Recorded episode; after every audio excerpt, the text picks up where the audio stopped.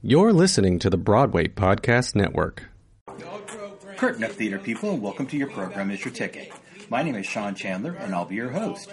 Your program is your ticket is a discussion of smaller theater works and the people and organizations that make it happen. As many of you know, your program is your ticket is a helpful system where your program is literally your ticket to get into the theater in smaller, more intimate productions. It's these works we like to highlight, and it's our goal on this show to feature as many of these productions as possible while still discussing the biggies. Today's show is a continuation of a new series called Act Two Places. I'm bringing on a series of guests to discuss how COVID 19 affected them and their organizations. As you all know, we've been hit hard with the complete, hopefully temporary, change of lifestyle and business systems during this pandemic, and theater wasn't spared. In fact, theater has undergone one of its biggest shifts, if not the biggest shift in the history of modern theater. This series gives theater folks an opportunity to discuss the effects of this shift on them and their organizations. My guest on today's show is Dane Reis. Dane has been a professional entertainer for more than 16 years and has performed all over the world in such locations as Las Vegas, Boston, New York City, Canada, Australia, Italy, and Germany, to name a few. Dane is also the creator, host, producer of the You Booked It podcast, which features interviews with entertainment professionals from every aspect of the industry. Broadway entertainers, movie stars, Tony winners, Grammy winners, casting agents, authors, and musicians are asked the same set of questions, culminating in truly actionable steps toward achieving an artist's entertainment career. I brought Dane on the show to discuss his career, his training techniques as styled for the COVID 19 crisis, and his thoughts on the effect of this crisis on the Las Vegas theater scene. Now, Dane was interviewed at a different time to accommodate schedules, so you may hear differences in audio here and there. Not that that takes anything away from his interview, I'm just letting you know up front, just in case things sound a little different from what you're hearing right now. So let's bring him on. Hi, Dane, and welcome to your program. Is your ticket? Hey, Sean, how you doing? Thank you for having me. Uh, it's my pleasure. Doing great. How are things in Las Vegas? Things are good. Things are good. Yeah. Um, it's look, it's kind of a strange time, right? Like for right. everybody, but here we go, and we're all keeping up with everything. But yeah, it's a it's a it's a weird time, and we're getting through it. Hey. Um, we were recently, my husband and I were recently in Las Vegas about four months ago. It's the only time we've gone anywhere during all of this.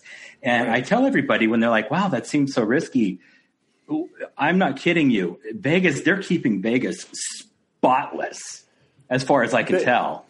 I mean, yeah, we, for sure. And that's something that Vegas has always been really good about. I mean, I'm sure this will be kind of a through line through a bit of this interview is that Vegas is so good at adapting to everything. Oh, yeah. Whatever new things come and whatever it takes to make guests feel entertained, safe, whatever in whatever that requirement is, Vegas is the best from my experience of adjusting to the needs of the consumer.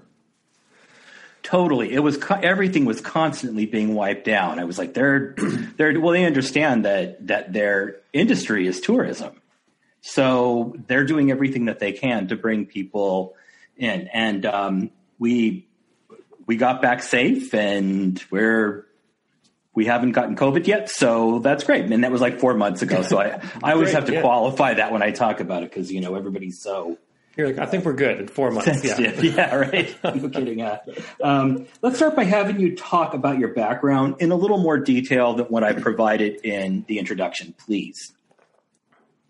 Yeah, for sure. So I didn't start in the performing arts till quite late in life, not until I was about 17 and a half, almost 18 years old, actually, uh, which is a bit strange, I guess, because most people that come into the industry start like my daughter, who's four years old, just turned four, but she's been in dance class since she was two, right? Sure, yeah. And I'm kind of your high school musical glee story, really. I played sports. I was a jock. I played baseball. I played football, everything really, but primarily those two sports. And then late into high school, I got a series of con- series of concussions uh, in football, and then I would have needed elbow surgery if I would have continued playing baseball. And all that happened in about a four month time period.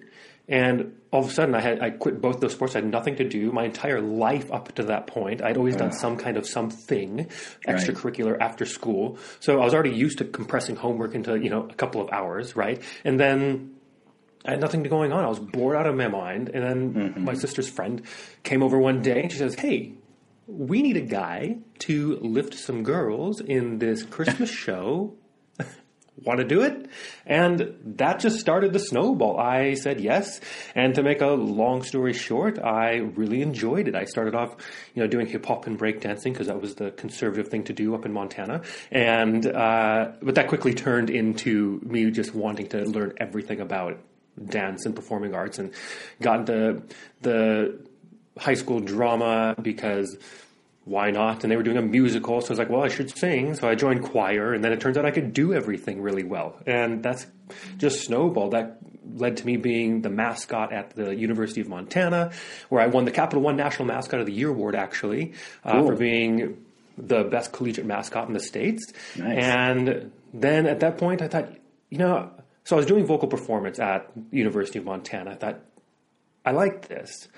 But I also really like being in front of these big crowds because every weekend I was performing in front of 20,000 people, right? And I was like, how do I do both of these things? I was like, ah, musical theater. and so then I auditioned for some schools and I ended up going to the Boston Conservatory, got my BFA there, moved to New York, got an agent, did all that kind of stuff. Um, and then met who is now my wife on this fantastic ship contract. My agent was not happy we were going to take that contract, but uh, I said, look, I need to pay some student loans. So he's like, all right, all right, I'll see you in 10 months. And then I never made it back to New York because I met who's my wife. So right. that's how that happened. And we've traveled all over the world performing, lived in Australia for a while performing, and then moved to Vegas and did that for the last seven and a half years. And that pretty much takes us up to today. right. well, there's been a couple detours along the way. As oh yeah, lots of detours. you've you've started this incredible podcast and providing service um, to teach uh, people in the entertainment industry about the industry itself. Right. Yeah. Wow. Yeah, for sure. So that all came about, I guess, through my experience in the industry. Uh-huh. Uh, that's where it all rooted from, right? So, like I said, I started late. I had there's no one that's in the performing arts in my family. It's just me, right? So I had no real guidance. I had some teachers and stuff, and that were wonderful and pointed me in some good directions for education. But as far as really making a professional career happen, I didn't really have a lot of guidance, right? So then sure. I get my you do the regular route. You go to the school, you get the education. Anyway, I pop out of the Boston Conservatory, after spending $200,000 to go to school there, got this in, insane skill set, really good at what I do technically. And I get to New York, and I'm like, how? I don't actually know how to make this skill set a career or to make mm. me money. How do I make a living out of this now? Right? And it, it, blew my mind. I'm like, how is it possible that I spent all that money, got all this training, and yet I do not know how to actually make a career in this industry? Um, so moving forward, of course, you know, you figure it out eventually, but it took a long time, right? A, a lot of years and making mistakes and things like that that I just don't think need to be happening for anyone. Uh, so it really started with me just talking to my castmates and my peers and being on contracts and being like, what do you guys think about this? Like, how is this happening? This is, I found these resources, I found these people, I found this work. Is this something you're interested in? And then we just kind of get this roundtable discussion going, right? Just between these one on one conversations about putting this career together. How does it work from a business side uh, of everything? And that eventually moves into and evolves into creating a talk and then you know, talking to different performing arts schools and students and things like this, and saying, all right, well, let's let's just talk. Not let's not just talk one on one, right? Let's see if I can talk to more people at the same time and share this opinion, right? And then COVID hits, and uh, I was like, well, that's kind of gone. What can I do? How do I still communicate this? And I was like, ooh, a podcast would be really right. good. Uh, and it's something that I'd always wanted to do, but I was very fortunate to have a very booked schedule performing, yeah. and it just it takes time to do a podcast and to once you get in the role, you know what I mean. You, like you get your habits, but the initial setup and doing it takes a takes a minute to wrap your head around, right? As, as you know, and I suddenly had the time. I said, let's do this. And not only is this going to be something that I'm going to really love and I think I'm going to really enjoy because I'm going to be speaking to entertainers, but also that I would be able to do more than just speak from my experience and the in the friends that I'd spoken with. Yeah, that, that's a lot of people, but let's go talk with so like anybody I can find, some of the best people in this industry from all over the world, from all these different markets in the world that are doing all these different things in the entertainment industry, different parts of it. Let's talk about that. Let's figure out how people have gotten into the careers they're having. Let's talk about how they transitioned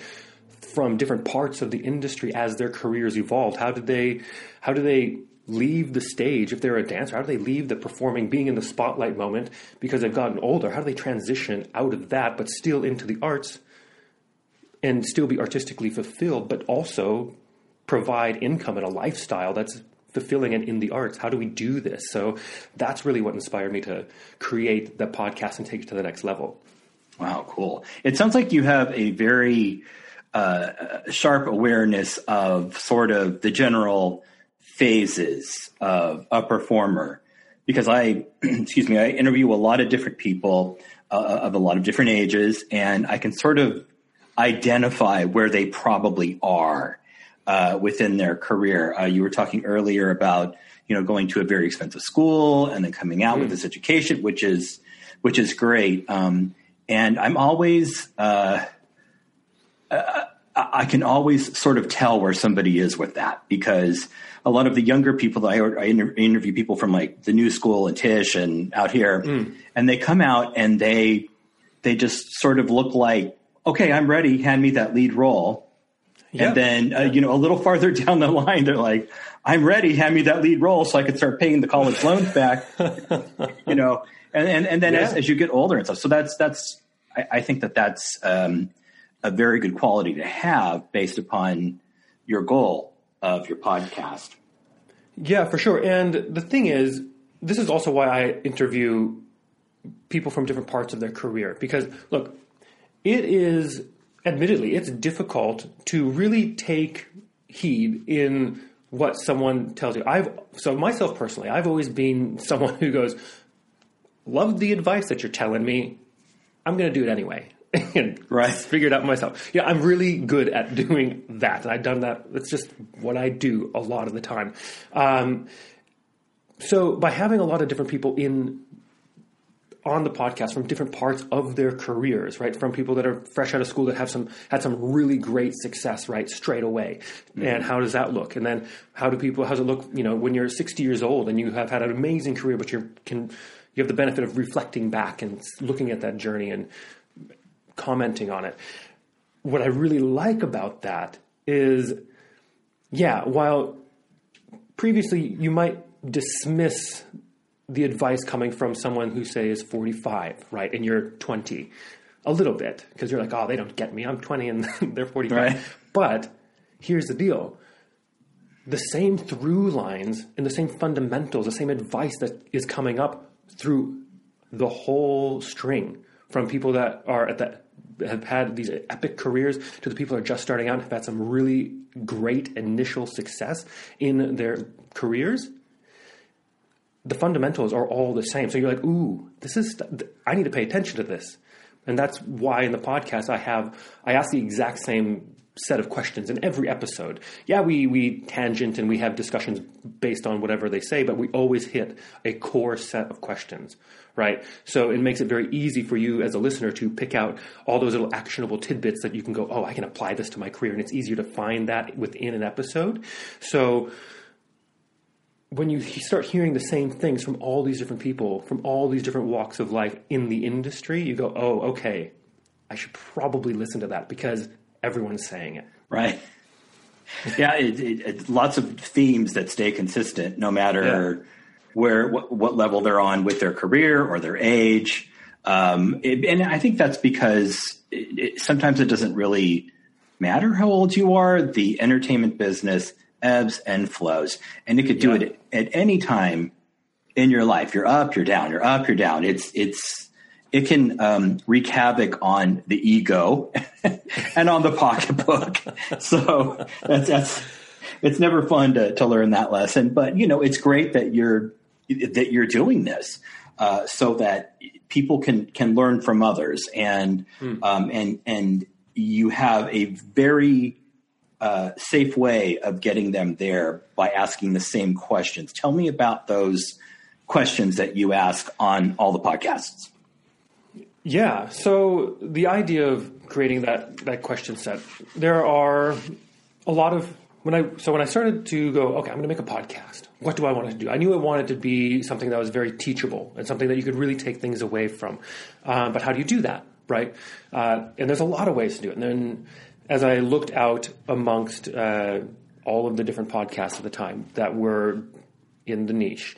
I go, okay, well, what most people are doing, they're either doing kind of this episodic thing where they kind of address one issue for a handful of episodes, or they uh, are doing long form conversations, right? And there was no one that was doing this idea of having a very ultra consistent, structured interview that's pretty short and sweet, 30 minutes approximately. Uh, and I was like, that would be cool because I've listened to other podcasts in the past, and I've ha- I've I've listened to some that kind of had that style of a format, and I really enjoyed it personally. So I'm like, well, if I enjoy it, perhaps other people will too. And I find it really easy, and I thought it was really beneficial to have that consistent format. So you ask those same things, and it's about getting the whole picture, right? I I, st- I love quotes, so I always you know, it's kind of like the icebreaker to get people talking because it takes a second sometimes for different guests to warm up into the interview, and that's pretty cool, as as you know. And sure. it makes it easy, you know, because you can kind of pre-prepare that question for sure. Because I'm asking for a quote, you know, I'm going to ask you for a quote, and we can delve into that, and that kind of loosens you up. And then as we go into it, we talk about. I really want people to share their career. I don't want people to. I think there's a, some podcasts out there that let people ego trip a bit too much, which is cool. It's great to hear a great success story, and I love that. Uh, but I wanted to find a way to bridge that gap of let's tell your story because it's amazing and we want to hear it and we need to have that as some, for some context sure. when we get into these deeper questions. Uh, so I love I kind of form that, but then I also don't just go, hey, what are all the amazing things that you've done? I go, okay, what are all the challenges? What are the obstacles? Yes, we, we know that we've already highlighted right there. You have done a lot of really cool things in your career. It's amazing. Okay, well, let's talk about all the stuff that isn't so nice. How did you navigate that? Because those things are the inevitabilities that no one talks about. That's the stuff that doesn't make it onto people's Instagram feeds and their stories. You know, let's talk about those conversations because we're all going through them and we all have to figure out how to navigate those. And then we talk about some current events. We talk about how COVID is, uh, is, you know, hitting this industry. And then I like the last little section where we blast off like this, this quick fire round. I call it like the grease lightning round. And wow. it just slamming some really quick actionable tidbits as quick as possible. Uh, sometimes they, they're a bit more longer, bit longer form, but uh, it happens. But the idea is that they're quick and they come at you real quick. But it's because of that format, you're able to pull out all these gems and apply it to your career straight away, which is really cool. I think. That's excellent.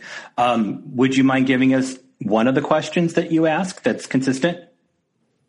Yeah. So one of the questions I say, look, I would say, Sean, you're an entertainer. I'm an entertainer. And I think that you'd agree that this entertainment industry can be one of the most subjective, brutally honest, personally emotional industries in existence. And you know as well as I that in order to have a successful career in this industry, it takes a lot of dedication and work. And yeah, while we love what we do, we love this industry, there are also our fair share of obstacles, challenges, and failures that we're going to experience, we're going to have to move forward through. So tell me, what is one key challenge, obstacle, or failure you've experienced in your career, and how did you come out the other side better because of it? It's a great question. I have yeah. to say, I, where do I start? I know, and that's a very common thing, and it's in I mean, that's why I asked for one, right? Because we, I, I, know for a fact that we we go through these careers, and it's like, oh my gosh, the amount of the upsets that just kind of compile, and it's, but that but that's what it's good. It's so important to have those conversations because there's not a lot of people having those conversations. Mm-hmm. So when we can dig into that, you go, oh, you can be in eight Broadway shows and then still not know what the heck to do with your career. Right. Like that's a thing. You know, it, it's not like you make it to this pinnacle and then you're done and you've right. made it. Right. So shedding light on that is so important. And it, I think it's inspiring. And it goes, oh, wait, I can do this. It makes it more attainable and real, this career. Mm-hmm. Uh, tell me some of the shows you've been in. I was just curious about that when I was reading your bio.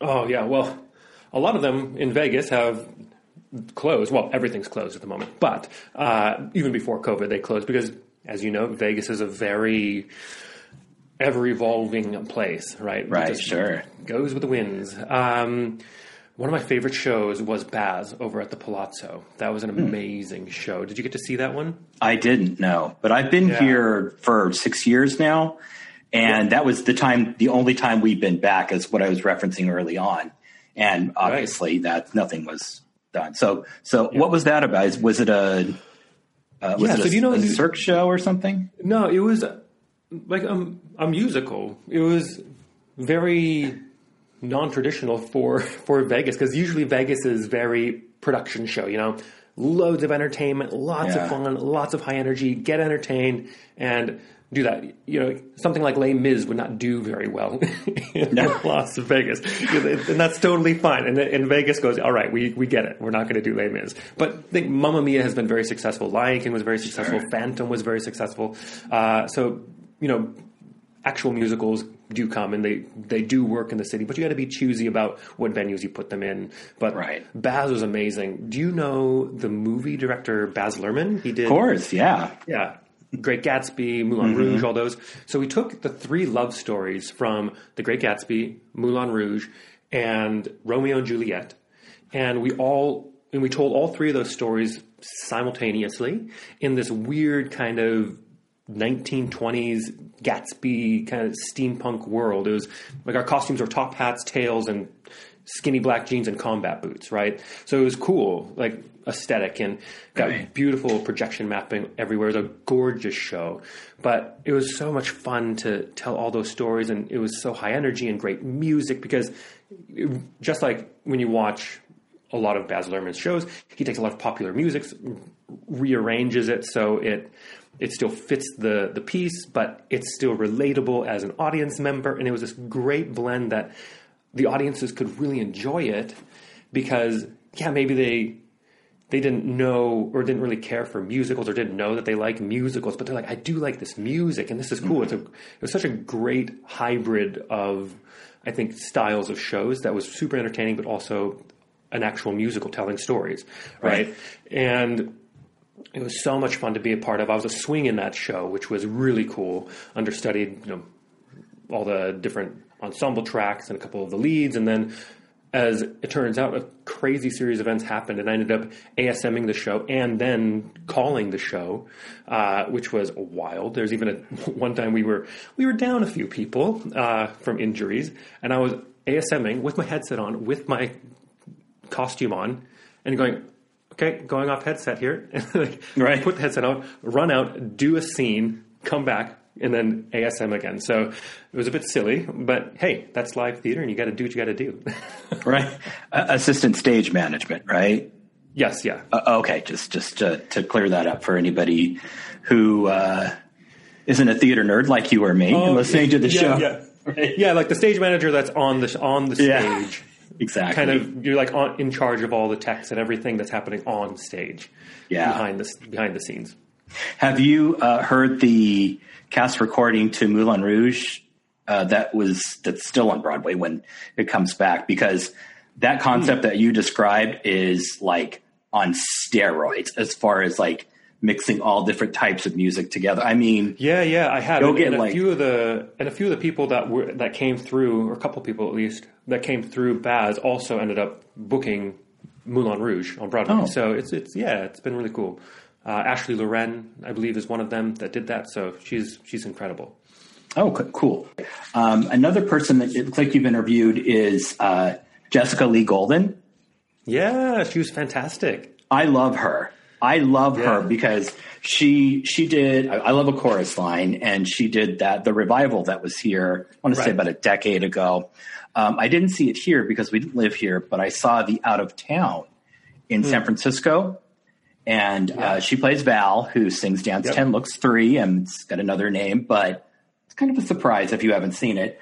Um, and she, after the show, she was so nice. She took photos with us. She was really, really cool uh, to, oh, to, all the great. people. And yeah, she's she's just she, she's just marvelous. And um, and she was great in the show. And I understand that she covered for Cassie for. Did she cover for Cassie for a couple of she weeks? Did, was, yeah. And I think yeah. she said in her last, I think she closed the show as Cassie. Oh wow, wow. Yeah. And I heard nothing but phenomenal things about her turn and that that's not an easy role. That role really requires somebody. I've seen people who can who danced it well but not sang it well, and people who've sung it well but not danced it well. I mean, or or yeah. the, the it, it's off in certain. It takes somebody who can do both equally well and then add acting to it. So yeah, I just wanted to say, sure. I, I was looking at your stuff and I really like her a lot. She's yeah, she's it's cool. a great interview and she's she's amazing. It does not surprise me at all that she hung out with you guys and did photos and things like this afterwards because that that just makes sense. Yeah, yeah. I mean, not everybody will do that. A lot of people, particularly in a dance heavy show like that, it's that's that's a, a workout that show. Um, yeah, but she was she was super cool uh, about it. Um, how have you retailored your podcast to provide inspiration and motivation for artists during the COVID 19 crisis? Did you change any of the questions? Are you bringing up um, COVID a little bit more? How, how are you handling that? Yeah, well, the, the podcast itself is a COVID creation, right? So right. when I did formulate the question series for the podcast, I knew I needed to include something that directly addressed COVID. Uh, of course, that question will eventually go away. You know, it'll change into something. I've got a couple ideas of questions that I'll I'll ask in its place, which will be great. But that'll be more of a an evergreen kind of idea that, that where it's just always relevant. And I'm glad you're keeping it going. I am. Yeah, thanks. And and I, and I, there's been a couple times where I was like, "Ooh, do I? Is it time to pull this question?" I don't know, and I, I just don't think it's quite time yet. And I think it's so important to have that question in there because it needs to be addressed. It's something that is affecting or has affected our well, all of life, but particularly the entertainment industry. It's crazy, mm-hmm. and it's decimated the industry as we know it. And we have to talk about that. We have to not just go, oh, it's just this thing, and just kind of deal with our issues alone. We need to listen. We need to ask those questions and just get people talking about it. Because of course it's all speculation right? We can first we i want to figure out how are people what are you, what are you working on? What are your projects that you're working on right now? Because that's an odd question to ask right in the middle of a pandemic. Because uh, people are like well nothing really. And that's totally cool. And a lot of people will say you know what my project is? Myself. For the first time in my life I'm actually working on me, and and it's huge, and people are getting this perspective, and people are going, oh, I can just focus on me. It's okay to just sit with myself for a second and be introspective and not because I think a lot of people a lot of people are creating things during this time, right? And everyone has their own way of dealing with and working through this time. And I think that there's a little bit of FOMO that people are feeling that like, oh, this person's created a podcast, this person's created a virtual dance company, this person's done this, and people are like, ah, shit, I I haven't created anything. What am I doing? You know, and they get panicky because I feel like I need to be leveraging this time, and maybe leveraging this time for you is just being with yourself, and that's totally cool. But you need, but it's great to have stories and have people talk about that, and people admit and say, yes, this is this is what I'm working on now, and it's we need to hear that because there's a lot of people out there that aren't doing particularly well in the mental health state. And to have other people address that, talk about that, is so important because it gives you permission as well to be like, oh, other people feel crap too. You know, yeah. people are also struggling how to navigate this time. Sure. Um, but it's also uh, really interesting to get people to speculate on how is this how is this industry going to evolve out of this? Where are we going? You know, and no, no one knows, right? But I ask the question anyway, and I like to, I like to get some ideas, and it's fun because if we can't speculate, if you can't dream something, if you can't envision something, there's no way a thing can ever be possible, right? It just things don't just uh, magically appear into existence. They have to be an idea first. So I like having let's talk about those ideas, let's speculate. And it's fun to hear these different perspectives that people have and I think it's really good to have these conversations. Good. What's what's the thing the one thing that surprised you the most out of people's reactions when you're you're discussing the effects of COVID nineteen mm. on them, their theater companies. Um, what is there one thing that's that's surprised that made you just stand back and, or sit back and go, I never expected that answer? You know, the accumulation of everything and all the different interviews, it would be just the similarities that we all have you know, because I'm not only interviewing Broadway people, I'm not only interviewing LA or Vegas people, I'm not only interviewing entertainers that are on the stage. I'm interviewing agents and authors and music producers and people from all over the world, places where COVID hasn't really impacted too much, places where COVID has absolutely destroyed their entertainment economy. So through all of it, everyone is still going through the same stuff. And it's really, I think, profound to listen to that and to have that conversation and be like, wow, we are all going through this. We've all had these, it all hit. We all had this freak out moment of, oh my God, what am I going to do? And then we've all kind of found our way of navigating this time, whether that is personal development, whether that is doing a project. But what is really cool is that it's, we're all finding our own ways to still be artists because we we are all artists. Even if we're you know on the other side of the table there's we're in the arts right? And we have to create we have to be artistic. And it's this thing that is so consistent through all of the, the interviews that every that's what people are they're finding for themselves. You know whether that is personal development whether that is creating companies right? There it's we are creating, we are doing something and moving forward with our art. And that has been really cool to realize that's what's happening. And I only realize it because I've interviewed 170 something people at this point, and you're like, this is the this is the through line. This is amazing. Yeah, yeah. Uh, it's it's a survival that we're sort of etching out ourselves as as we move through it. And you're right. Yeah. There are there are people who are doing a lot artistically, and then there are people who are like, I'm just I'm getting through it. I don't I don't know. I mean, I said this in a couple of my other shows, but um, when COVID first hit and the shutdowns happened, um, I put out on my Facebook page if anybody wants to do a show where they talk about their feelings about what they're going to be doing with their their um, uh, their uh, careers or their their mm-hmm. theater companies, whatever. Uh, just hit me up. I got nothing. And usually when I, I ask, hey, does anybody want to do a podcast? I get a lot of requests, but yeah, um, but I was a little bit baffled by that. And, and my husband, who is, you know, the clear headed one in our marriage is looked at me and he's like, their heads are spinning right now. They, I mean, there are people who have had, you know, a roster four, five, six, seven shows that yeah. they now, that's now gone.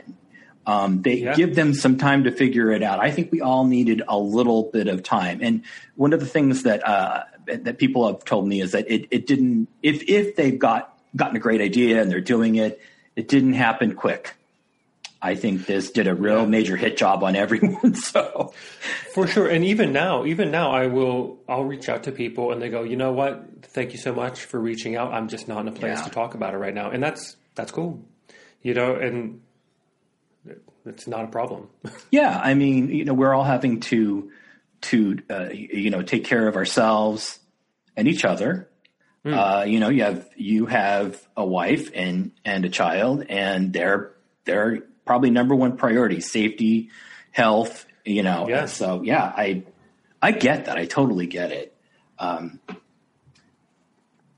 now, since you're Nevada based, I did want to ask you a little bit more and go into a little bit more detail about since I I love Las Vegas. I've been to Las Vegas probably 150 times, but oh wow, okay, I know. Right?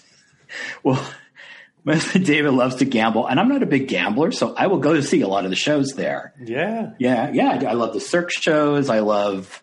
I saw Mamma Mia there multiple times. Um, yeah, uh, Tony and Tina. Um, I mean, I just I have Rock of Ages, all that stuff. Anyways, um, how?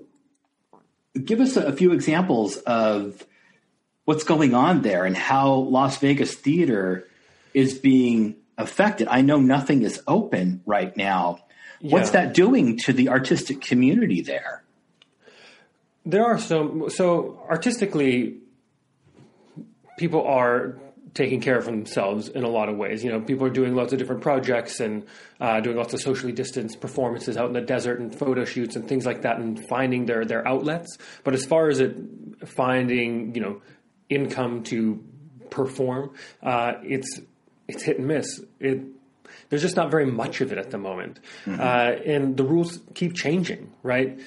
We have everything obviously shut down uh, for a long time, and there's just nothing happening. Right? right? And a lot of the shows that was it, and they go right. We're we know for a fact we're never going to come back after that. But then there's other other shows that have been very successful, and they said, you know, we're we are going to overhaul this thing. I was stage managing uh, at Absinthe uh, the night the, the, night before they made the announcement where they Caesars shut everything down, and wow.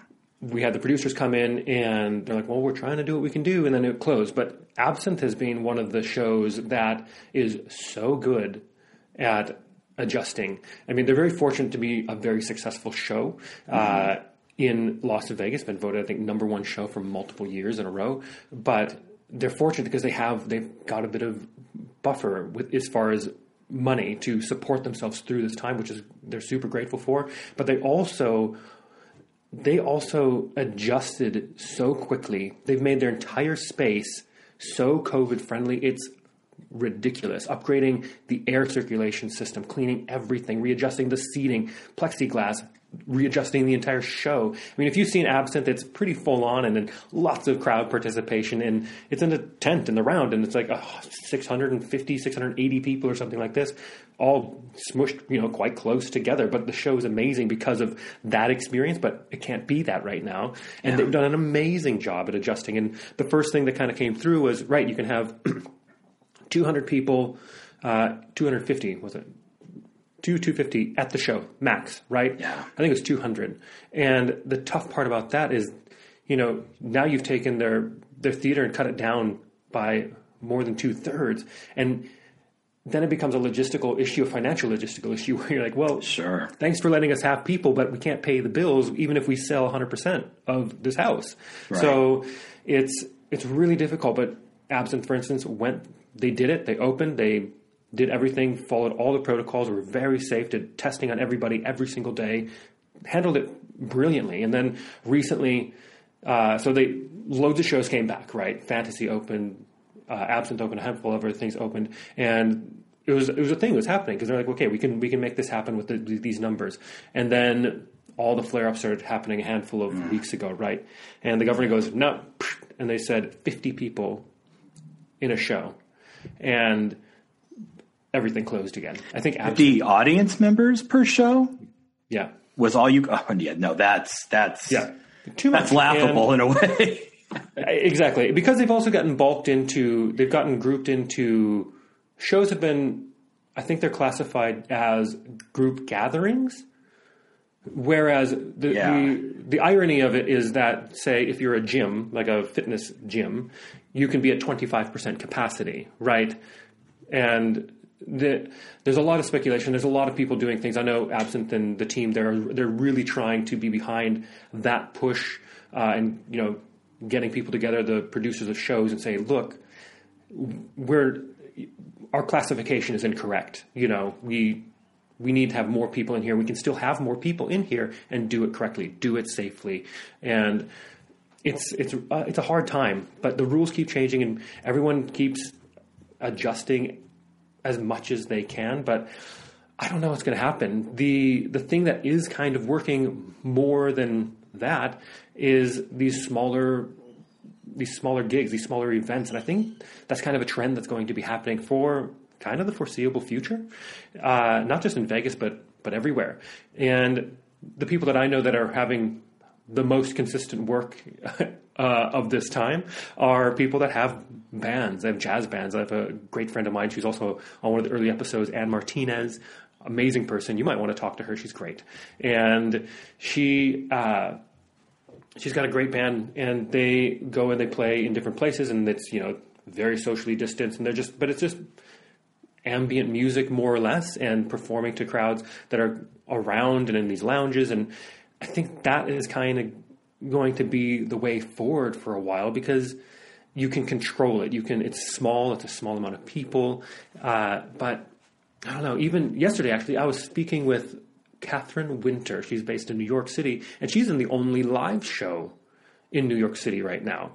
And it's a very experiential theater kind of thing. And you go, they've got these different experiences throughout the village, and you go along and you you know they tell these stories and then you move on and you buy tickets and it ultimately goes into a, like this church area that's uh, that it wraps up there but if you're just a, a passerby you would see the performance happening on the street wow. so but it's they're making it work right that, but it's very small she's it's a, a very small cast and a very small experience but because it's outside, because it's spread out, it's something that they can make work. And I think things like that and being really creative is is going to just be the trend moving forward. Because we're not going to wake up one day and Broadway's back, right? It's right. going to have to build and expand over time to kind of testing the waters. Can we do things at this scale and still be okay? Sure. Um, yeah, it's a weird time, but yeah, we're we're managing.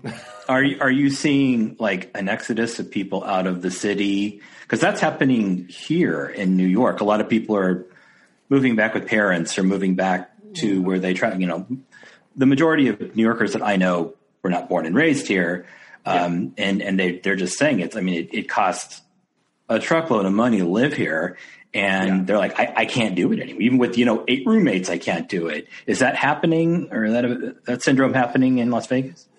Yeah, it is. I mean, the cost of living is much lower in Vegas than it is in Manhattan, but it it's it, you know you still usually earn income in, in conjunction with the cost of living, right? Right. There's a bunch there's a bunch of people in Palo Alto making three hundred thousand dollars a year, but really they're living like a someone who makes seventy thousand. So it's it's just what things cost usually in cities. Uh, but yeah, there's been a handful of people that have left the city. They've gone home. They've because they don't, or their lease comes up and they're like, mm, "I'm not resigning right now. No, not going to do that." Uh, and people are, you know, waiting out their leases, and so they don't have to pay penalties and things like this. But that's a thing, yeah, for sure.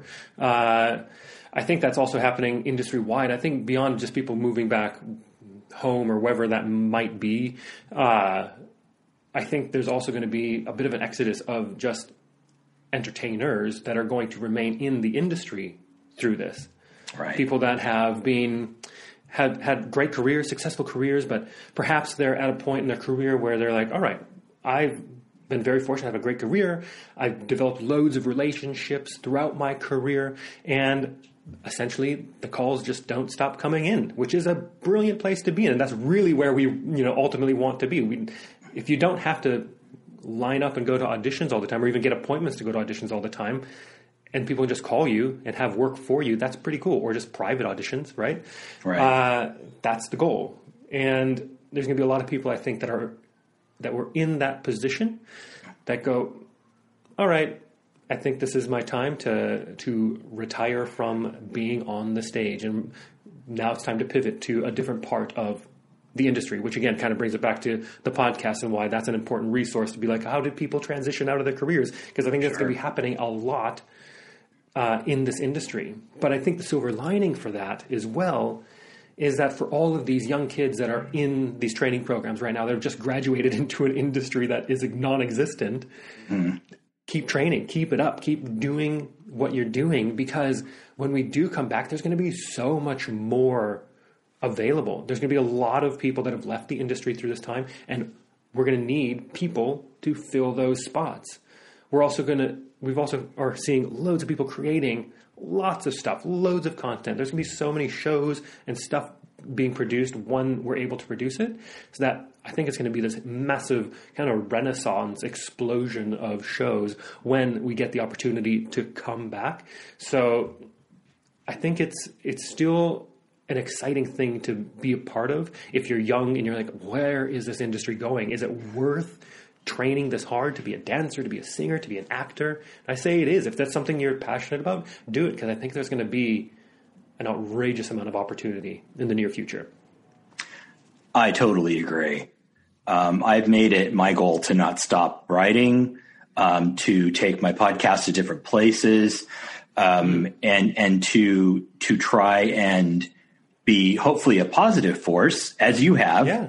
Um, w- within all of this. And you know that doesn't that doesn't mean I wake up every day, you know, under a giant rainbow. I'm I still have my days where I'm like, I don't know if I could do it today, but I've I've I've kept going and I've kept trying. I I totally agree with you, Dane. I think um, if we do the best that we can and we keep pushing, um, we can we will be ready when it comes yeah. back. Um, and, and, another observation is is that I think, and I don't know if you've noticed this with your conversations, um, when people are pushed creatively and their back is against the wall, they yeah. turn into geniuses. I've interviewed some people who've yeah. come up with ideas where I was like, "How in the world did you think of that?" It's it's it's like you know having to do a big play in a small theater. Sometimes you have to do something creative that that turns out to be an incredibly brilliant idea. So it's pushing us to to do that. And uh, are you encountering that with any of the people that you're hearing? Because I'm I'm getting that a lot. Yeah, for sure. Who was I speaking with? I spoke with a choreographer the other day named Brendan Hansford. He's a choreographer in the UK. He's choreographed for people like Sam Smith and uh, loads of other people. He's he's he's incredible. Uh, but he's through this time he so he was primarily was choreographing, but through that he restarted a production company that he had like a decade ago. So he started a, uh, a production company or an agency, which turned into a production company, which turned into a clothing label. Like he all in the handful of months, and it's it's crazy. And this is happening to a lot of people. People are starting little projects and they just kind of expand and expand. So it's happening. Yeah, people are making it work. Excellent. Well, I've got to let you go soon, and before I do, I want to give you an opportunity to um, to give everyone your social media information. If you have one location where they can, everybody can find everything else. That's yeah. great. Or if you have a couple, that's fine too. Yeah. So on social media is probably the best and easiest way. I'm of course everywhere, but go to Instagram. That's primarily where the podcast uh, interacts and lives. Uh, just search for You Booked It Podcast and give us a follow and send me a DM, and I'm happy to chat. I'm super responsive. Uh, and reach out there. If you like the interwebs, uh, go ahead and you can go to youbookeditpodcast.com. And then if you want to listen to the podcast, you can find it via Instagram, of course. It's the link in the bio, but really search You Booked It on any podcast platform, whichever is your favorite, uh, right. and it'll show up. I know. I read all of the podcast platforms I'm on, and I like I have to take a giant breath before I do, and use, use so my breath many. control from school. Yeah. well, Dane, you've been a, a great, wonderful guest, and and I really appreciate you coming on the show and talking about all of the experiences that, that not only you've had, but sharing experiences from the collection of people that you've been interviewing. Um, it, it, it makes us feel a, a lot closer, um, a, a, lot less alone. Um, mm-hmm. and kind of like takes a, a, big scary world sometimes and makes it a little smaller and a little more uh, comfortable and safe. And I appreciate that you're doing that. And I just wish you like a million broken legs, not just in your podcast, but in your career. I just know you're you're you're gonna just you're doing well and you're good you're gonna take off. And well you've already taken off but you're gonna take off again like all of us. And and and and you know it's it's it's unlimited for you. So um, congratulations on everything. And um, again thank you for being on your program. Is your ticket. Oh Sean, thank you for having me on. Thank you for all those kind words. And it's been an absolute pleasure having you on. I've really enjoyed chatting with you and having this conversation today. Ah, and cool. oh, yeah, thank you so much. And thank, thank you, everybody, for having a listen. right. Thank you. That's, that's very kind of you to say. Well, folks, the 11 o'clock number has been sung and the bows have been taken, so it's time to lower the curtain. Once again, a big thanks to amazing theater performer and entrepreneur Dane Reis. He was great. You can find more episodes of Your Program is Your Ticket on the Broadway Podcast Network, who has honored me with a place on their incredible theater podcast platform. Broadway Podcast Network is all about creating an engaging, immersive, user friendly experience where theater stories of all kinds can be easily found, shared, and enjoyed. Please visit them on my landing page of bpn.fm slash YPIYT. Again, that's bpn.fm slash YPIYT, which stands for Your Program is Your Ticket. Isn't that clever? Your Program is Your Ticket is also on Facebook at facebook.com, Your Program is Your Ticket. I'm on Twitter at, at Program Ticket. I'm also on iTunes, Stitcher, Player FM, Podcast Addict, Podbean, Pocket Casts, Deezer, TuneIn, Listen Notes, and the UK based theater platform Thespie. FYI, I appreciate all good ratings, reviews, and subscriptions. They really help with my profile, and, and as I said, I totally appreciate it. A quick thanks to North Coast NYC, the hip hop improv theater ensemble that does my intro and outro music. You might be hearing it right now.